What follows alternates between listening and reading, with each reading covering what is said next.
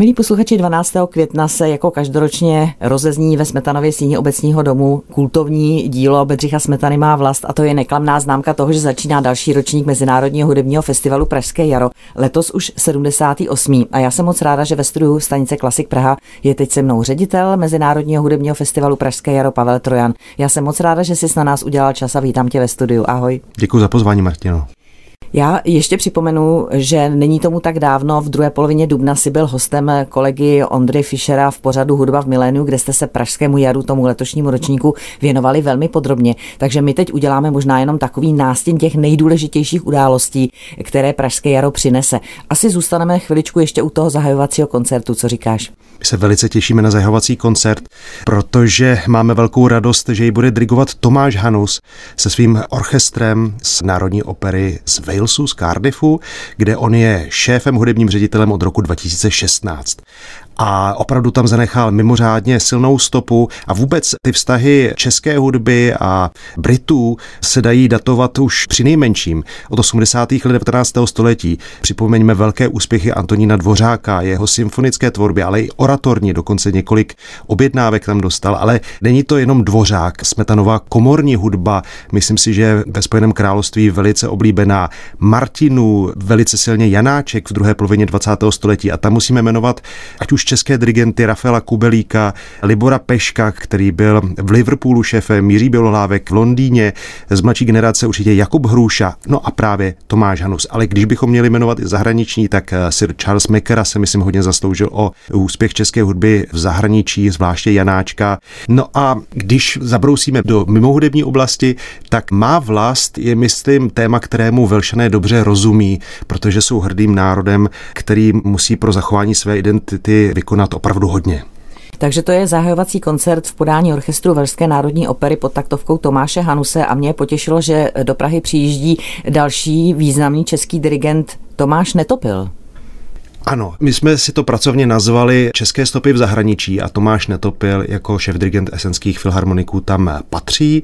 Jeho desetileté působení u tohoto orchestru a de facto je operního domu, protože s tím je spjatý operní dům v Esenu, se chýlí ke konci a Tomáš Netopil je pišný, že může na závěr této desetileté etapy přivést svůj orchestr a představit se, jak hrají Dvořáka, konkrétně pátou symfonii a on říká, že v Esenu se významně věnoval české hudbě třeba i řeckým paším Bohuslava Martinu a v první polovině zazní Elgarův houslový koncert s vynikajícím eh, houslistou Frankem Pétrem Zimmermanem, se kterým právě v Esenu často spolupracuje a pojí je nejenom hudební přátelství, ale i osobní, takže opravdu tento koncert eh, Tomáš považuje za takový svůj výstavní na závěr toho svého desetiletého působení v Esenu. Já se na to moc těším.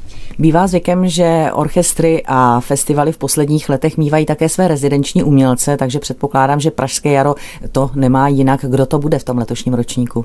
Bude to vynikající francouzský violista Antoine Tamestit. A to pramení z toho, že poprvé v historii Mezinárodní hudební soutěže Pražské jaro se bude soutěžit právě v oboru viola. Myslím, že tím splácíme velký dluh historický a podařilo se nám sestavit opravdu porotu ze světových S. Kdykoliv zmíním někde v zahraničí, že máme tato jména v porotě, tak všichni jenom žasnou, že se nám to podařilo. A Antoine Tamestit je předsedou poroty. A my jsme si řekli, to je skvělá příležitost pro toho představit nejenom tento nástroj, ale i tohoto umělce v celé šíři čili vystoupí s orchestrem, vystoupí ve dvou komorních koncertech, dokonce i jednou s doprovodem houslí se skvělou Izabelou Faust a po druhé v Rudolfínu s klavíristou Cedricem Tibergianem v takovém tom klasičtějším repertoáru. No a všech těch sedm violových porodců se potká na koncertu nazvaném Viola Viola a to bude, myslím, velká kočičina. tak to se budeme na to velice těšit, to bude velmi pozoruhodné, protože, jak říkáš, tou violou splácíte dluh tomuto nástroji, tak když ji bude hned sedm, tak to bude velké potěšení. Dotkli jsme se už trošku těch zahraničních men, co nějací významní zahraniční dirigenti, na co bys rád upozornil? Já bych zmínil dva debity, oba mimořádně hvězdné a jeden možná i trochu překvapivý.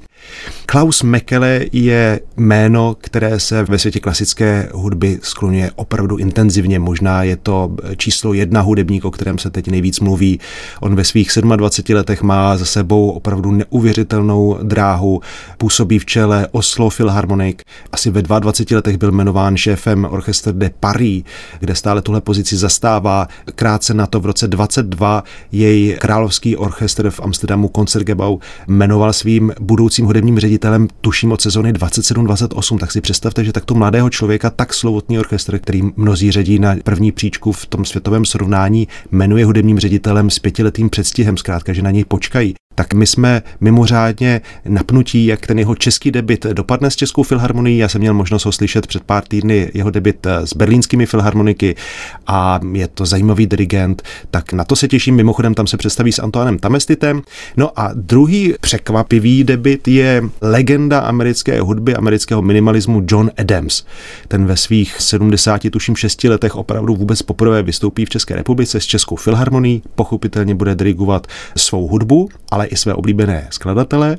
Bude to Igor Stravinský a jeho symfonie a přiveze také novinku jedné mladé americké skladatelky Gabriely Smith. Tak to jsou debity Pražského jara, ale samozřejmě jsou umělci, kteří se k Pražskému jaru pravidelně nebo i do Prahy pravidelně vracejí. Nějaké další dirigentské jméno by si pro nás měl? Daniel Harding, před několika dny velice zapůsobil poprvé u České filharmonie, dělal velké oratorium Roberta Schumana Ráj a Perry. A my máme velkou radost, že Krátce poté jej české publikum uslyší s orchestrem, kde vystupuje pravidelně, a to je Symfonický orchestr Bavorského rozhlasu. Daniel Harding je opravdu specialista na hudbu Gustava Mahlera, já velice rád poslouchám jeho nahrávky. A ta Mahlerovská stopa je patrná v orchestru Bavorského rozhlasu i díky zakladateli Pražského jara Rafaelu Kubelíkovi a věřím, že tam stále ta tradice je udržována, byť to neznamená, že by tam byli hráči, kteří za Rafaela Kubelíka byli v orchestru, ale zkrátka to je něco nepopsatelného, jak se orchestrální tradice přináší z generace na generaci. A druhá stopa česká nebo pražská je, že ta sedmá symfonie Gustava Mahlera měla premiéru v Praze.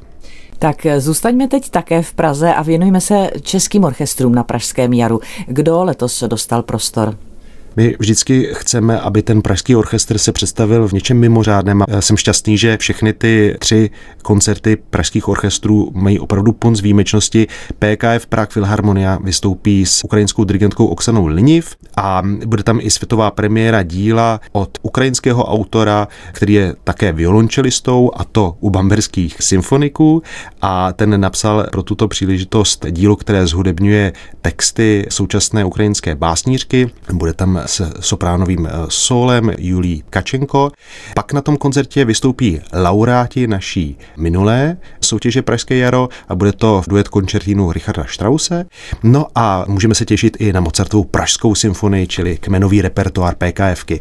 Český rozhlas slaví 100 let a Symfonický orchestr Českého rozhlasu k tomuto výročí na Pražském jaru vystoupí s festivalovým programem německý dirigent Cornelius Meister a také solista Jan Mráček. No a praští symfonikové FOK, ty jsme požádali, aby byli orchestrem, který bude aktérem debitu Pražského jara. A já mám velkou radost, že poprvé v historii této debitové řady se představí žena dirigentka, bude to Alena Jelínková nebo Alena Hron teď a ten její program je skutečně zajímavý. Romeo a Julie Sergeje Prokofěva, Respígyho římské pínie, ale také violončelový koncert Jana Nováka, kde zazáří Tomáš Jamník. Tak to bylo jen několik festivalových typů z úst ředitele Mezinárodního hudebního festivalu Pražské jaro Pavla Trojana a já znovu odkazuji na hudbu v miléniu, která se věnuje celému festivalovému programu podrobněji. Naši posluchači ji najdou v podcastu na našich webových stránkách a nebo také na Spotify. Podobně jako hudbu v miléniu, kterou Ondra Fischer natočil s debitantkou Pražského jara Alenou Jelinkovou Hron, tedy tou mladou dirigentkou, která bude mít šanci se tam představit. No a další podrobnosti na www festival.cz, tedy na festivalových stránkách Pražského jara, kde jsou podrobnosti jak ke koncertům, tak ke koupi vstupenek. A já moc děkuji Pavlovi, že za námi přišel do studia stanice Klasik Praha a podělil se s námi o tipy na letošní festival Pražské jaro. Ať se všechno vydaří, jak jste naplánovali a těšíme se na krásné hudební večery. Děkuji za pozvání a těším se, že se budeme výdat na koncertech. Měj se hezky naslyšenou. Naslyšenou.